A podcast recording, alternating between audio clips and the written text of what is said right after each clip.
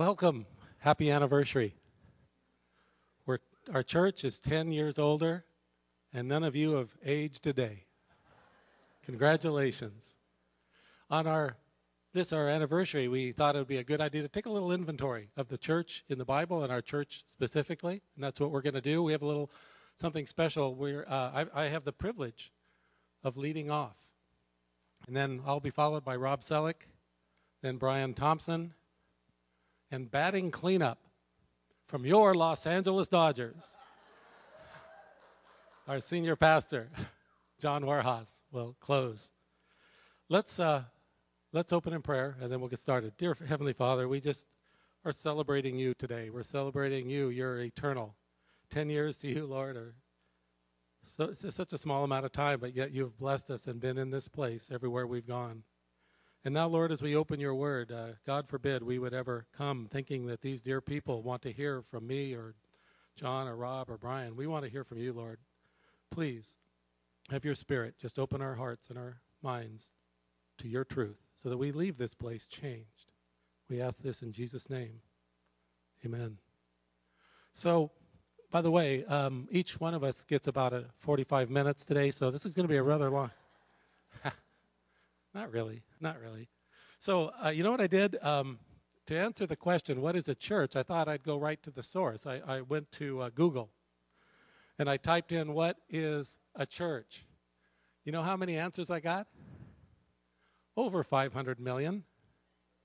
So, if you want to know what a church is, Google will give you a half a billion answers.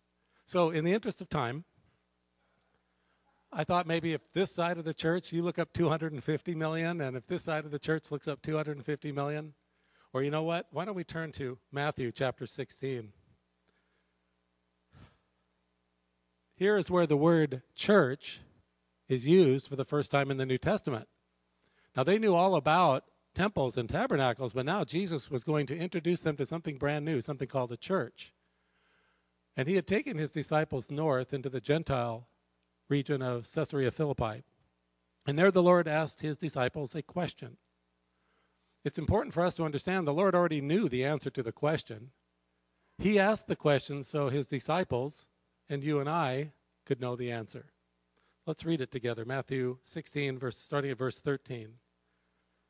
When Jesus came to the region of Caesarea Philippi, he asked his disciples, Who do people say the Son of Man is? They replied, Well, some say John the Baptist, others say Elijah, and still others, Jeremiah or one of the prophets. But what about you? He asked. Who do you say I am? Simon Peter answered, You are the Messiah, the Son of the living God. And Jesus replied, Blessed are you, Simon, son of Jonah, for this was not revealed to you by flesh and blood, but by my Father in heaven. And I tell you that you are Peter. And on this rock I will build my church, and the gates of Hades will not overcome it.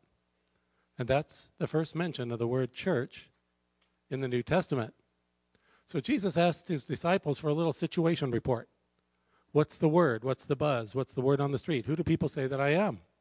And the disciples gave him a glowing answer. They said, Oh my goodness, Jesus, some think you're John the Baptist, or Elijah, or Jeremiah, or one of the prophets. Very complimentary. This would be like President Obama asking his staff, hey, what's the latest opinion poll say about me? And the staff coming back saying, well, some say you're George Washington, or Abraham Lincoln, or Jefferson, or one of the founding fathers. I would imagine our president would be quite happy with those accolades. But notice in this passage, Jesus was not flattered. He wasn't interested in building his church on the opinions of others, even if they were so complimentary. Jesus wasn't interested in being heralded as a great spiritual leader and teacher because he was so much more than that. So only Simon's answer, only Simon Peter's answer was correct. But look, even Simon's answer didn't come from him. Look at verse 17 again. Jesus replied, Blessed are you, Simon, son of Jonah, for this was not revealed to you by flesh and blood, but my Father in heaven. So even Simon did not come up with this idea on his own. This was not Peter's opinion. This came to him from God. And Jesus declared, On this rock I will build my church. What rock? Well, the rock solid truth that only comes from God. Amen. And that truth is Jesus is the Christ, the Messiah, our Savior, the Son of the living God. We are the Rock Community Church. Our name comes from this passage. Our name comes from the lips of our Lord, and it means that Jesus is our rock, our foundation, our purpose, and our message. Jesus said, On this rock, I will build my church. Notice he didn't say, You will build or we will build. He said, I will build. There's only one builder of the church, only one architect is Jesus Christ, the Son of the living God. And the word build speaks about a process that will take time. This won't be one of the instant miracles where Jesus turned water into wine. This process will take time. And in fact, Jesus is still building the church today, and he will continue to build it until he comes back for his church, maybe before our 11th anniversary. In case you missed the I, don't miss the my. Jesus did not say, I will build your church, or I will build our church, or I will build the church. Jesus said, I will build my church. The church does not belong to pastors or elders or beautiful congregations like you or to denominations The church belongs to Jesus, it is His. Church is the Greek word ecclesia, it means those who have been called out. We are Christ's ecclesia, we are His called out ones. So, what is a church? A church is an assembly of people who have been called out from among the world for the purpose of glorifying Jesus, our rock, in everything we do. Notice that the Lord did not hand out sheet music so we would know what songs to sing. He did not dictate an organization table so we would know how many elders and deacons and things to have. And he didn't give us a list of approved ministries. What Jesus did was define the church based entirely on himself. And the message is clear for us. We must keep our eyes on Jesus and Jesus alone, and then allow the Holy Spirit to lead us in our selection of music and organization and ministry. This is how the first church was born. Do you ever um, do you ever go back and look at your baby pictures? You'd ever do that? You, Dan's saying no. well, you know, you you see your little baby face, your little baby body, and then maybe kind of wonder, wow, how did all this happen? But let, us turn uh, to Acts and look at the baby picture of the first church. Just before the Lord ascended into heaven, he told his followers to go to Jerusalem and wait for the coming of the Holy Spirit. And on the day of Pentecost, the Holy Spirit came upon those followers, probably estimated about 120 men and women. And immediately those believers did exactly what Jesus promised they would do when the Holy Spirit came upon them. They began to tell everyone about Christ, and the church was born. So, how was the church born? Were they up there having a planning meeting? Did they take a vote? The church was born when Jesus' faithful followers waited and prayed. The church was born by the power of the Holy Spirit. There was no human input involved. So, this newborn church was the prototype. It had no model, no other churches in the area to help it. So, what did they do? What was church like? Acts 2:42 says, "They, the first church, devoted themselves to the apostles' teaching, to fellowship, to the breaking of bread, and to prayer." The church had those four essentials: apostles' teaching, fellowship, breaking of bread, and prayer. This is not only a description of the first church, it's also a prescription of what every church is called to do. They devoted themselves to the apostles' teaching. Now, I can imagine that the apostles never said to each other, What do you think the people want to hear today? Do you think we ought to um, soften this part about sin? Do you think people will be offended if we tell them what Jesus really said? The apostles taught the truth and nothing but the truth. And that is the truth we have right here in our Bibles, in the Word of God. So that first church was devoted to the Word of God. They were devoted to fellowship. Fellowship is the Greek word koinonia. It means sharing life with each other. It's more than just a friendly handshake, it's sharing life with each other. uh, it brings great harmony to the church. And if we have teaching without fellowship, then we don't have a church. We have a lecture hall where you just come in, sit down, open your notes, take your notes, close your books, and go. At church, in God's church, the word is not only learned through teaching, it is lived through fellowship. Third, they devoted themselves to the breaking of bread. This is what we call communion. We also know the first church practiced baptism. Baptism and communion were the two ordinances or two commands given to us by Jesus. An all inclusive term for this is that the first church was devoted to worship, but not just any kind of worship. It was Christ centered, Christ focused worship. And then, fourth, they devoted themselves to prayer. Prayer is not mentioned at the end of the verse as an afterthought, it is mentioned there for emphasis. Prayer is the absolute anchor of the church.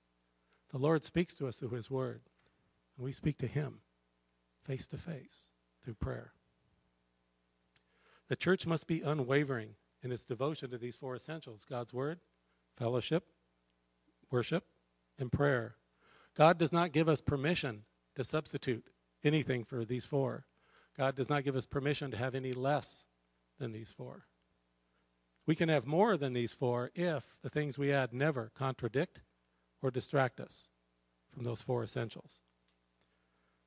So I guess that means we don't need Google's half a billion answers to the question, what is a church? The Bible tells us the church is an assembly of people who have been called out from among the world for the purpose of glorifying Christ, our rock, in all that we do. And the church must be devoted to four essentials the Word of God, fellowship, Christ centered worship, and prayer. So that is what the church is supposed to be according to the scriptures, but the Bible has more to say. And with that, it's Rob.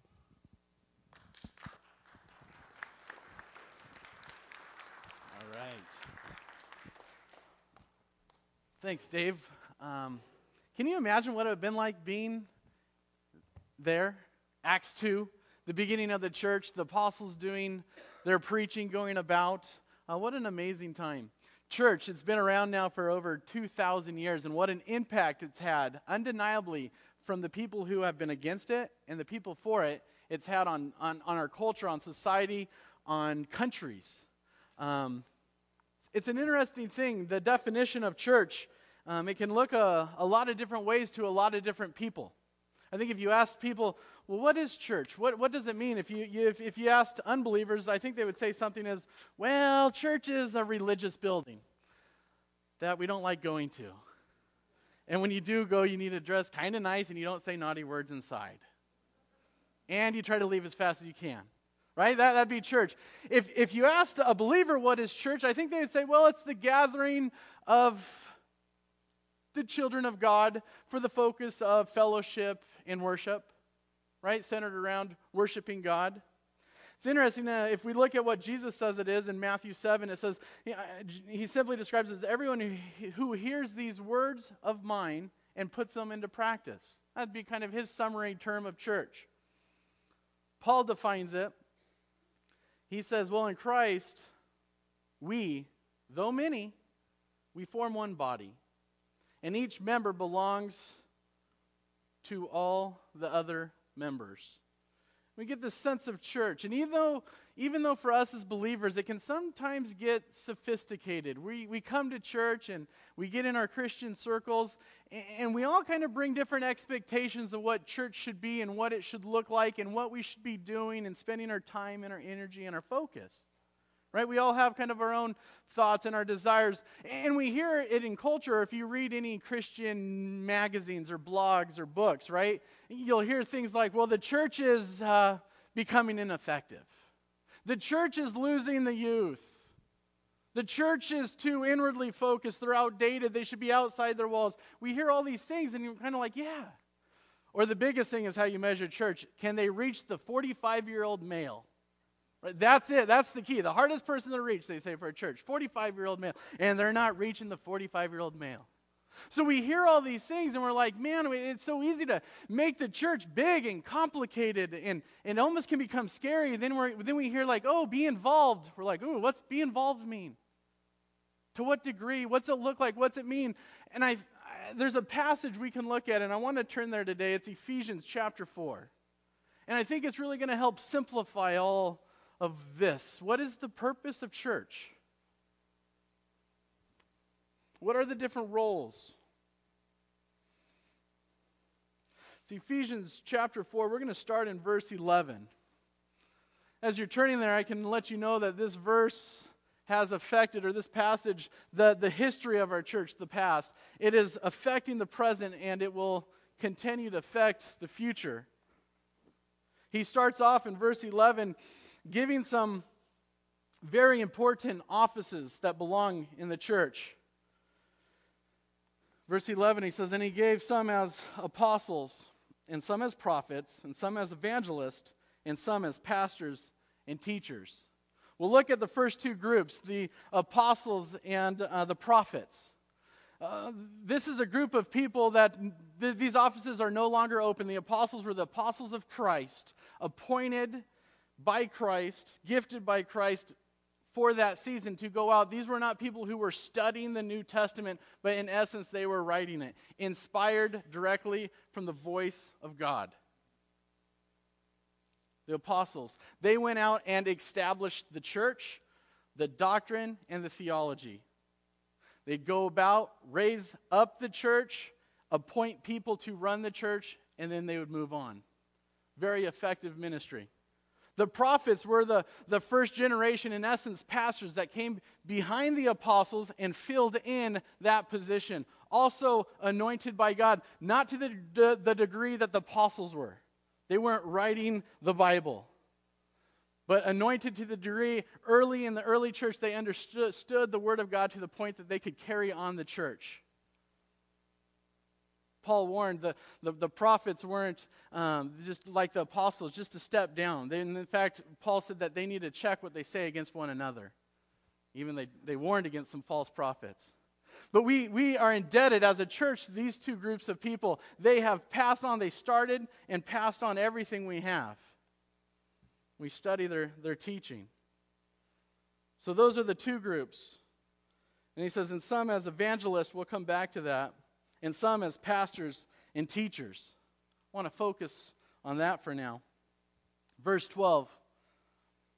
He says he gave them he, he gave us these roles for what? The equipping of the saints for the work of service to build to the building up of the body of Christ. That phrase, the equipping of the saints, is absolutely imperative. It gives us definition. It's a distinctive of the Rock Community Church. We believe that it's the, the pastor teacher's job to equip the saints. There's a lot of churches out here that think that the church's job is to attract the non believer. But the very core, the very fundamental of what we do is to equip you, the saints. It's an interesting word. If that's such an imperative phrase that we are to equip the saints, I thought, man, let's really understand what this word equipping means. The root word, it's the same word that gets translated as to perfect, to equip, or to perfect. So I said, okay, that's interesting. What's that mean? Three primary biblical ways God equips or perfects us. I think this will be awesome. This is what we need to know. The first one is He equips and perfects us through trials. Trials are things that we don't always like, we don't always enjoy. But he says that God puts trials, difficulties in our life. James chapter 2, I'm sorry, verse chapter 1, verse 2. Consider it all joy, my brethren, when you encounter various trials, knowing that the testing of your faith produces endurance. And let endurance have its perfect result, so that you may be perfect or equipped, complete, lacking in nothing. One way that God will perfect or equip us is through trials, another way is through suffering like trials, when things come our way and we go through them and we're having difficulties, we can know that suffering, listen to this, 1 Peter 5:10, after you've suffered for a little while, the God of all grace who called you to his eternal glory in Christ will himself perfect, confirm, strengthen, and establish you. Two ways we're equipped, one through trials, one through suffering. The, the third way, the Bible says that we are tripped, uh, equipped and we are trained, I don't think it will surprise you, but it's through the Word of God. He says, All scripture is inspired by God and profitable for teaching, reproof, correction, and training in righteousness, so that the man of God may be adequate, equipped for every good work. Totally inclusive. So we gave the pastors and the teachers to the church for the equipping of the saints. We just studied the three primary biblical ways that we are equipped. But now think of this. Out of those three ways, trials, suffering, and the Word of God, two of those ways are up to God. He did not ask man, nor the pastor, nor the teacher to make you suffer. If the church makes you suffer, it's not the church's job to do that, and they need to apologize. It's not to run you through trials. That's up to our sovereign God who has a plan for all of us. But He does give the church, the pastors, and the teachers the responsibility to communicate clearly, faithfully, and consistently the Word of God. To equip the saints. And it goes on, what? For the work of the ministry. It all hinges upon the teaching of the Word of God to equip the saints so the saints can do the work of the ministry. That's another distinctive of our church we believe in. We don't want a staff that does everything. We want to equip the saints with the Word of God because we're all gifted, mature individuals that He has a plan for us. And we'll see it unfold because that's the foundation. And this is beautiful. This, once we have this foundation, watch how this grows, and we're going to see the very essence of the purpose of the church. Verse 12 For the equipping of the saints for the work of service. And when that happens, it leads on to the building up of the body of Christ. We see that happening here. And then we get to verse 13 until we all obtain the unity of the faith. And that will lead to the knowledge of the Son of God and that will make us a mature man to the measure of the stature which belongs to the fullness of Christ. This progression is quite beautiful. Verse 14, it goes on.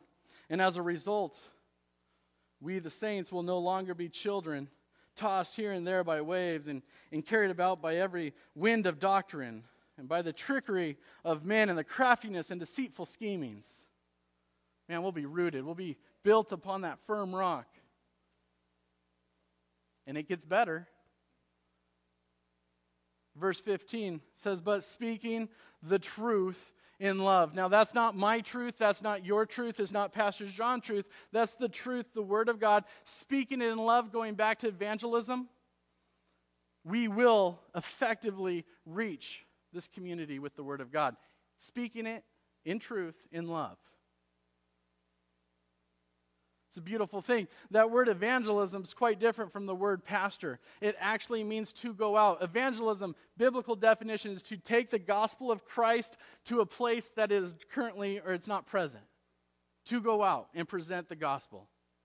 A biblical definition of, a, of an evangelist isn't somebody that comes into town and has five messages and five suits and, and does it and then leaves technically they would go out and they'd have two options they would evangelize bring the gospel raise those people up, create a church, appoint the elders, and move on. Or they'd take those people, bring them back into an existing church that is already consistently preaching the word of God, the pastor. And then they go back out and get more. Pastor, in, in, in the opposite end of the spectrum of evangelist, is somebody who is in one place, does not go around. Pastor John's a great example of that. I know he gets invited to be a guest speaker quite often, to go out and be a part of things. But he, he's told me personally he doesn't feel that's his call. He is called to the church, to pastor, consistently week in and week out. And we see the difference, yet we see how they work together. It's a beautiful thing. We'll be speaking the truth in love. When we understand it, when we get to this point, have you ever heard the phrase, the church has got to get outside of its four walls? It's got to become more relevant to the culture. We don't want to be unrelevant. We don't want to have our heads in the sand or anything.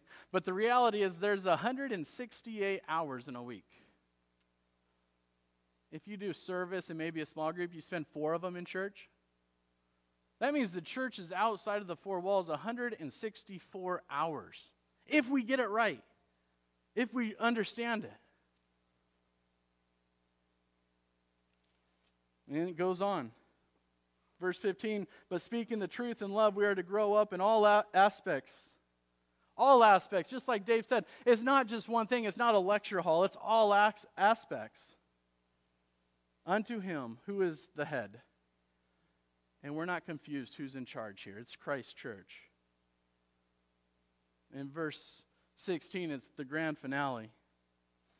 From whom the whole body, being fit and held together by what every joint supplies. Do you know who the joints are in that verse? All of us. We're held together by what we each contribute, bring in. The progression of the church to the proper working of each individual part. What's it cause? Causes the growth of the body for the building up of itself in love. We're joints, we're members based upon the Word of God, equipped by the Word of God for service. I read various things about the church and, and, and religion and, and different things, and I, it always intrigues me. Uh, you guys heard of that 80 20 rule? 20% of the people do 80% of the work. And a lot of times in church, they, they even bring it to the 90 10 rule. 10% of the people do 90% of the work. We just uh, updated our database and went through all what we described as active servants in our church. Over 50% of our adult attendants actively serve in our church. This progression, we see it. What a joy. Through the Word of God, we will be empowered to transform our community. Brian Thompson's going to come up and uh, show you some practical examples of ways you can be a part. Thanks, Rob.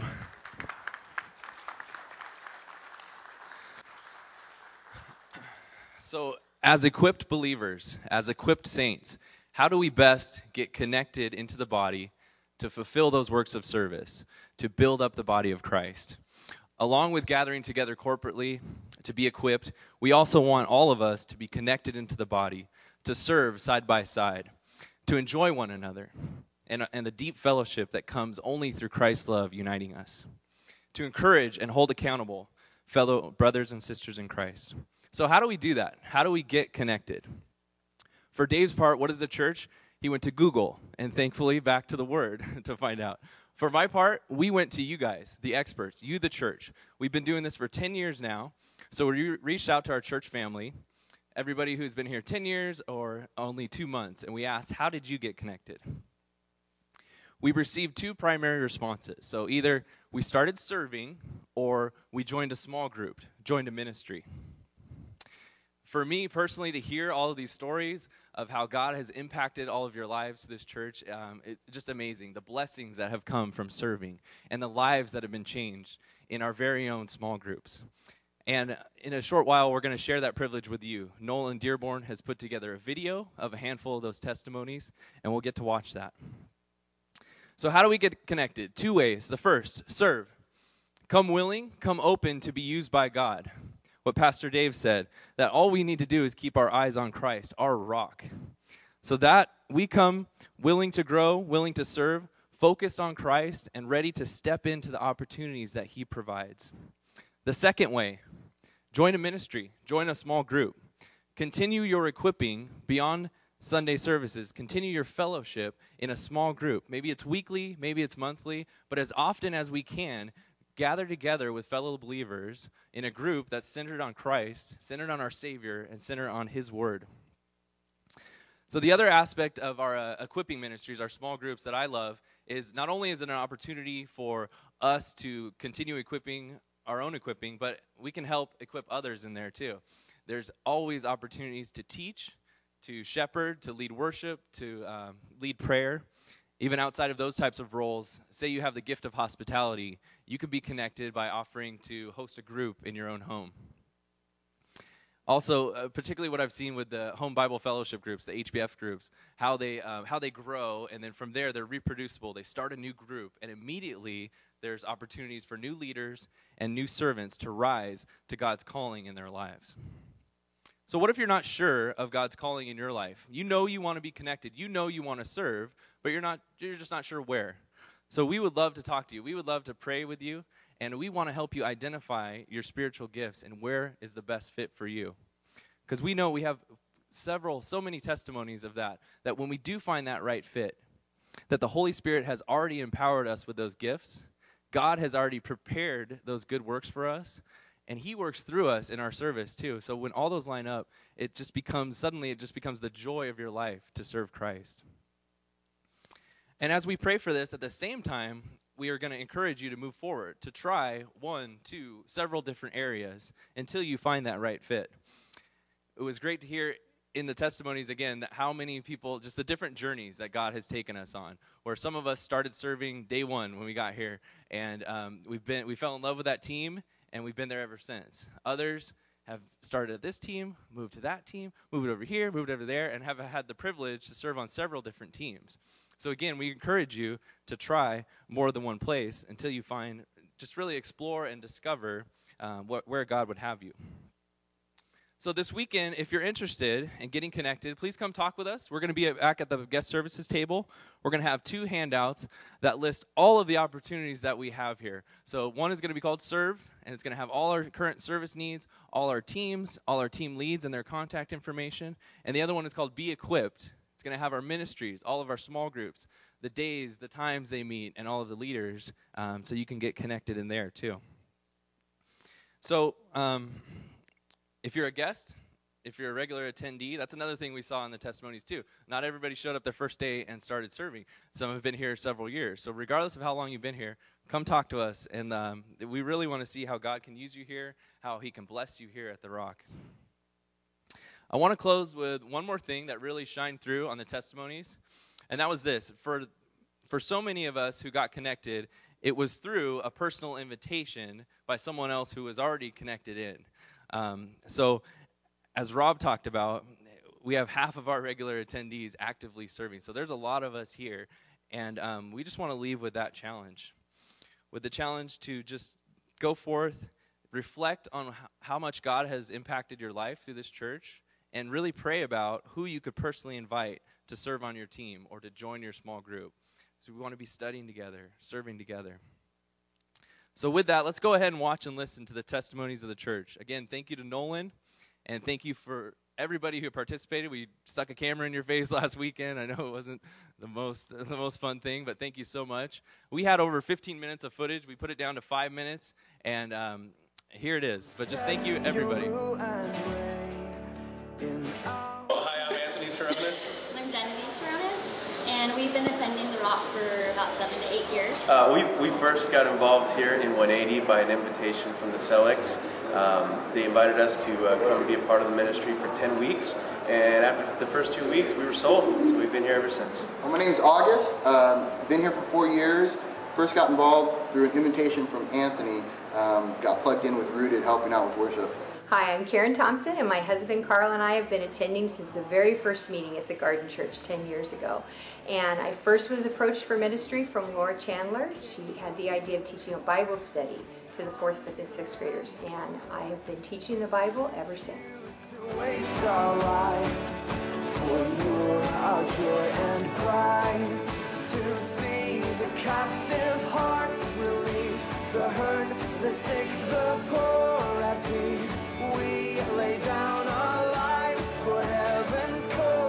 My name is Jason Eady.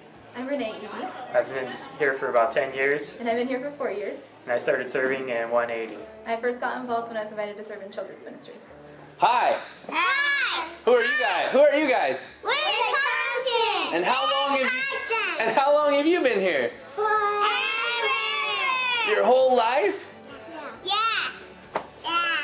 Yeah! Yeah! Hi, we're the Ochoas. This is uh, I'm Jeff. This is Shauna. It's my son Matson.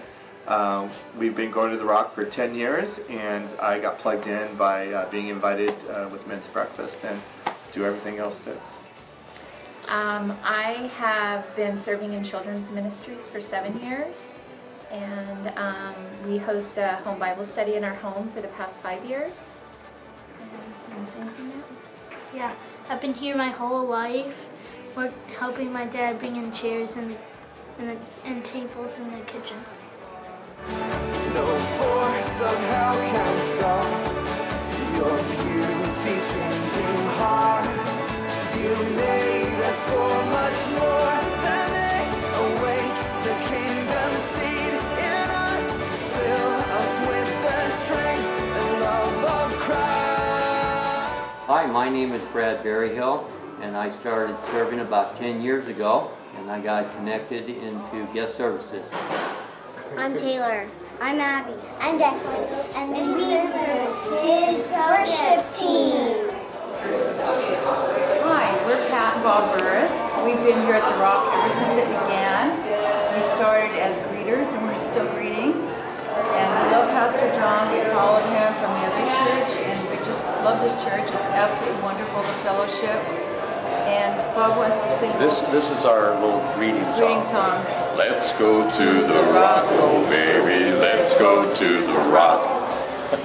Hi, I'm Jake, I'm Sarah. and we got connected through the 180 worship team.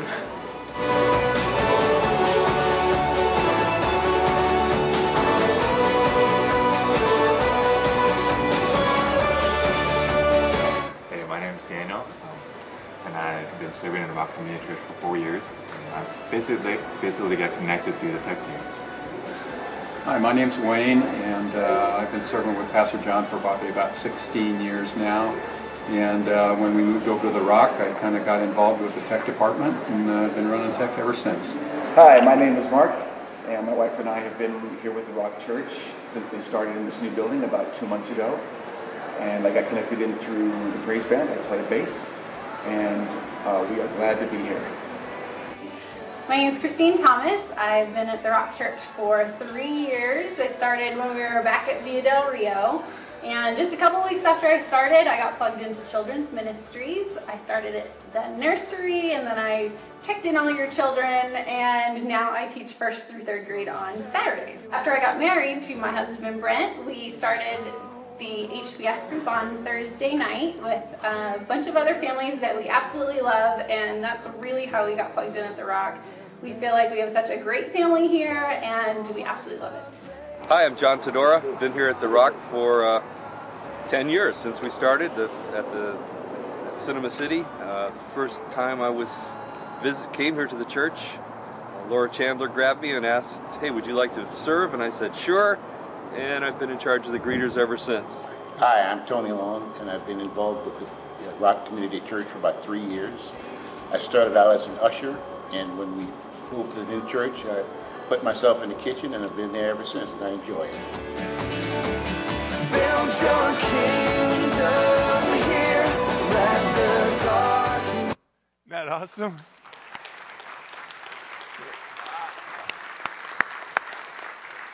Thank you, Nolan, for putting that together. That is just amazing what is uh, happening here at our church. And what a privilege to be a part of what, what is going on here at this church. I want to thank each and every one of you for being a part of, of, of this place. Whether you've been here for a long time or not is irrelevant. That you're here is what is important to us. And we absolutely love and adore you. Last night, I forgot to make mention that tomorrow is Veterans Day. I felt really embarrassed for that. I do not want to put that aside. We, we thank God for all of the people who have served this great land of ours. Um, this is a great, great nation we have the privilege of living in. And for those of you that have served, uh, have loved ones that served in, in the uh, armed forces, um, usually I have you stand up. I don't want to embarrass anybody, but I don't know. Would you mind standing if you served in the, in the armed forces so that we can? yeah, thank you.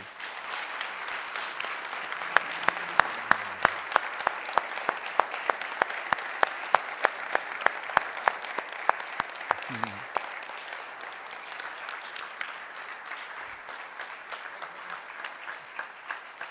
love you. Part is um, kind of a small part. In a, in a way, I get to share with you a little bit about who are we? What, what is it our purpose? What, what do we do as a body of believers? Well, really, Dave and, and, and, and Rob and, and, and Brian have pretty much set the stage of what we are and who we are. Uh, I, I just will kind of just share a little bit about that. What do we believe? Well, there are statement. We have a statement of faith. You can find it uh, in our brochure. You can look online. But basically, we believe that the Bible is God's written revelation to mankind. We believe it's inspired. Every single word is inerrant, inerrant in its original document. We affirm the infallibility, the sufficiency, the authority of Scripture. We believe that with all of our heart. We also believe there is but one living and true God an infinite, all knowing being, perfect in all of his attributes. He's one in essence, eternally existing in three persons, though the Father, the Son, and the Holy Spirit, each of them equally deserving our worship, our praise, our honor, our glory, all that we can give them. We believe in the deity of Jesus Christ. We believe in his virgin birth, his sinless life. We believe that we have life through his shed blood, his bodily resurrection, his ascension to be at the right hand of the Father, and we believe He will return one day in all of His glory. We pray that day soon. I do, anyways. But I get it. Some of you are younger and want to get married and all of that. We'll let Him do it in His timing, it'll be perfect. We believe that man needs salvation because all of us are sinful, we are all lost. But once we come to faith in Jesus Christ, we believe that instantaneously we become, by the power of the Holy Spirit, a part of God's family. That is enabled by the Holy Spirit in response through our faith. We believe that salvation is wholly by God's grace on the basis of the redeeming work of Jesus Christ. Our merit is by his shed blood, not on the basis of our human uh, merit or our human works. It's all faith. We believe in the spirit filled life. By that, we believe that the Holy Spirit baptizes all of us into the body of Christ the moment of salvation. And the Holy Spirit then indwells, sanctifies, instructs, empowers us for service, and seals us for the day of redemption. With that in mind, we believe that there will be a bodily redemption of both saved as well as the unsaved. For the saved, it will be a, a life of eternal life in heaven. For the unsaved, it would be a resurrection into damnation, which, which ought to encourage you and me who know the Lord to go to everyone that we, we do not know for certain that trusts in Jesus Christ to share with them the wonderful news of our Savior. Lastly, we believe that Everybody who puts their faith in our Lord immediately is placed by the Holy Spirit into one spiritual body called the church, whom Christ, whom Dave taught us, is the head. And the purpose of the church, as we've been just told already, is to glorify God. How? Oh, by building up the members in faith, instructing each other by the word through fellowship and keeping the ordinances. In other words, obedience, advancing and communicating the gospel into the world in which we live. By the way, our statement of faith comes from the Grace Community Church. we, we, we ripped them off as, as thoroughly as we could. John, Dr. John MacArthur teaches there. He is the pastor, and, and, and their sound faith has influenced ours. The first church that I ever attended with my wife when we married was Dr. Jack MacArthur's church in Eugene, Oregon, Johnny's father. And I got to be friends with him, and he, along with, with Johnny, his son, and, and many other people, have influenced the teaching of the Bible that we do here at this church, but we didn't see, deem it necessary to reinvent the wheel. I want you to turn with me, please, for a moment, if, just if you have your Bibles, to Second Timothy. I want to share with you who we are why we stand on what we stand upon. Now, some churches say they, they preach a biblically based message. I don't particularly like that statement. Biblically based message? No, we don't make that claim. We claim to teach purely only the Bible. It's not biblically based, it is based upon the Word of God. That means that we teach the Bible line upon line. We teach what our Lord God has commanded His prophets and the apostles to write down so that we would have an understanding of what God wanted to say to us in order, so that we could read it, study it, and teach it word upon word. And I told you to turn to 2 Timothy. Look at the fourth chapter, look at verse 1. Paul said to Timothy, Timothy, I solemnly charge you in the presence of God and of Christ Jesus, who is to judge the living and the dead, and by his appearing and his kingdom, verse 2, here it is preach the word, Timothy. Preach the word. He tells them to be ready in season and out of season. Be ready to reprove, rebuke, exhort with great patience and with great instruction. Listen now. He says in verse 3 there's going to come a time, Timothy, where they will come and not endure sound doctrine, but they are those of this world. They won't want sound doctrine. They will want to have their ears tickled. In other words, they'll want to hear what they want to hear. They will accumulate for themselves teachers in accordance to their own desires. It's okay. Oh, it's Bob.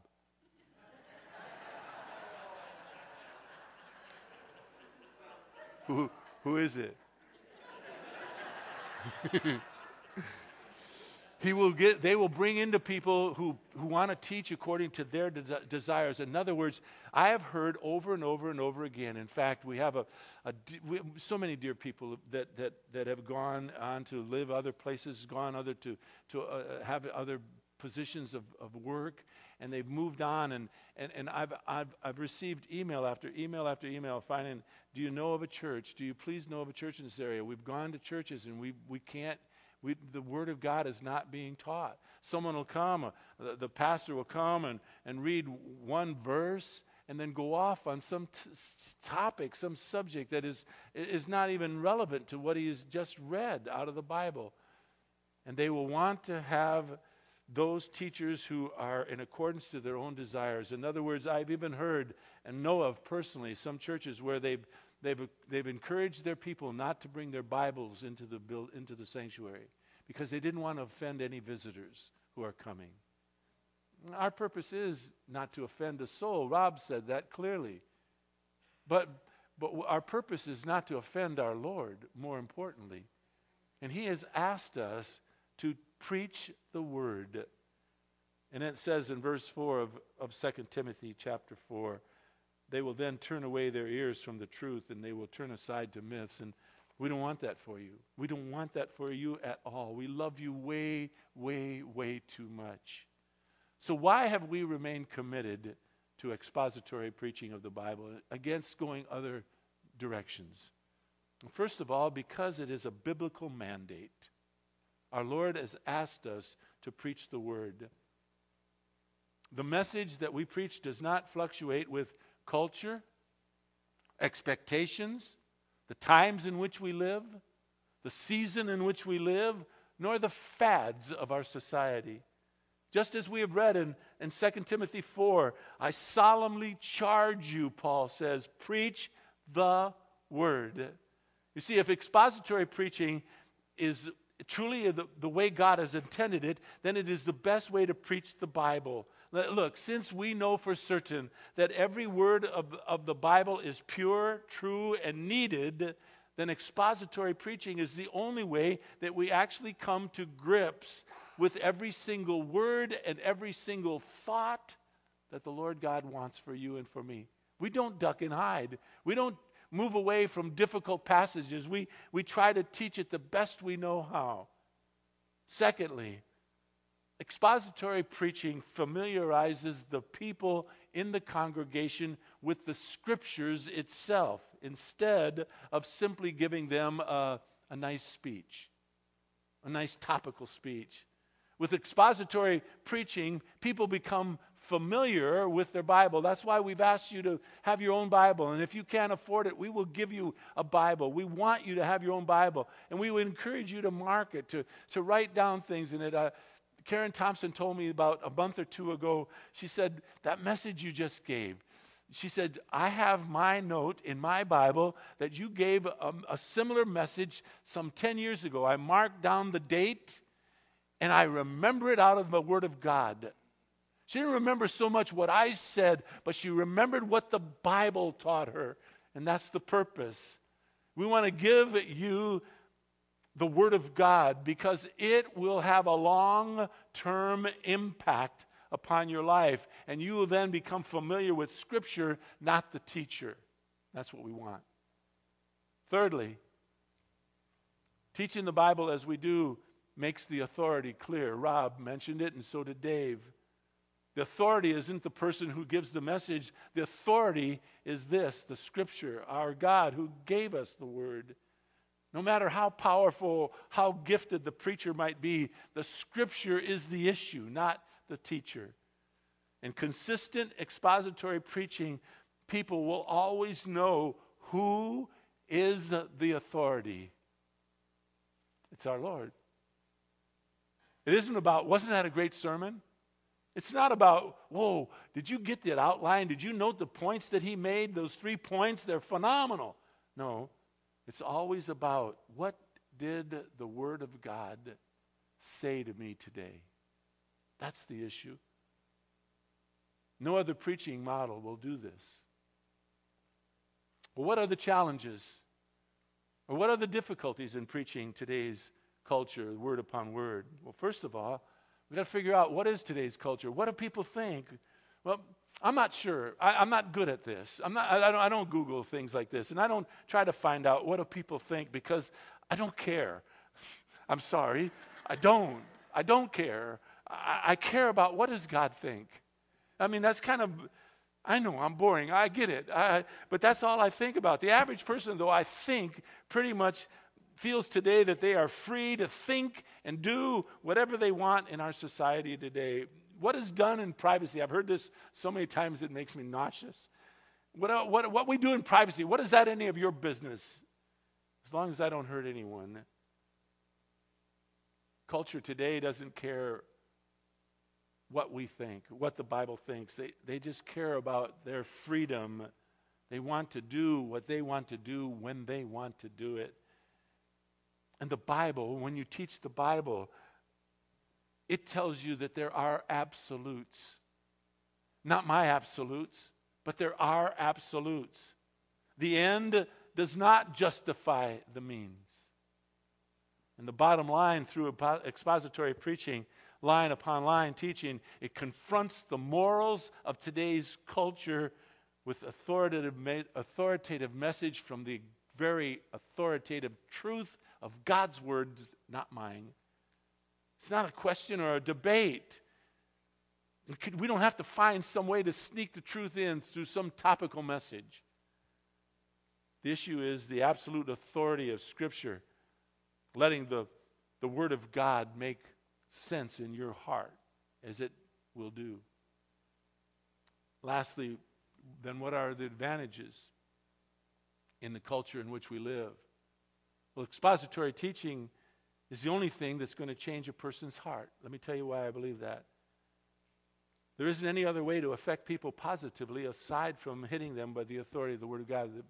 The, the uh, worship team's going to come up and finish this with a song. They're not sneaking up on me. And you see, the Word of God will not court today's society or culture. The Word of God will confront it with timeless truth. I don't know when it was on because I recorded it, but there was a, a program on television um, celebrating Billy Graham's 95th birthday. I don't know if any of you saw it.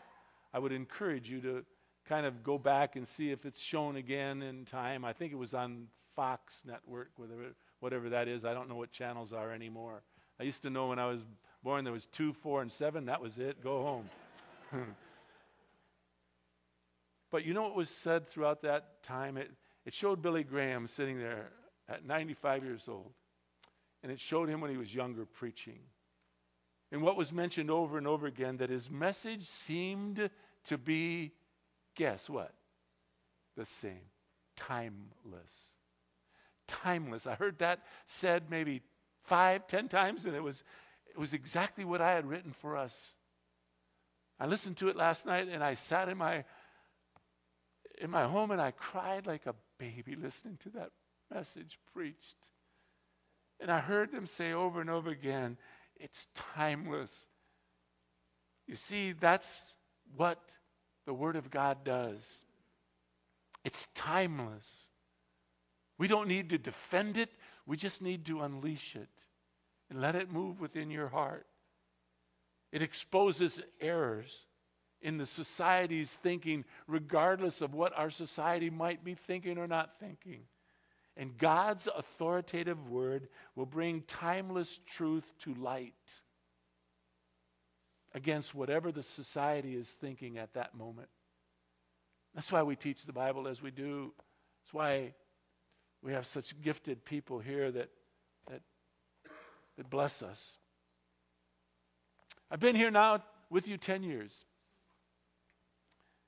Never had more fun in my life than I have in the last few months working with, with Dave and with Rob and Brian have been the joy of my life. And Kendall, go Stanford. I've been here, uh, operated on my shoulder. I got a new shoulder. I had cancer in my, what, what is this? Uh, prostate. They took it out. I don't think I have cancer anymore. I don't know. And I got a new knee. If I, if I stay here long enough, I'm going to be. I'm going to be a, a, a, brand new guy. Thank you for giving me life, people. Thank you, thank you for giving me purpose to live. I pray you feel the same. Pray you feel the same when you come here, that this is not just a place to come, but this is your home where we gather together encourage one another in our faith. Each one of us is critical to the next person. We're needed. I love you.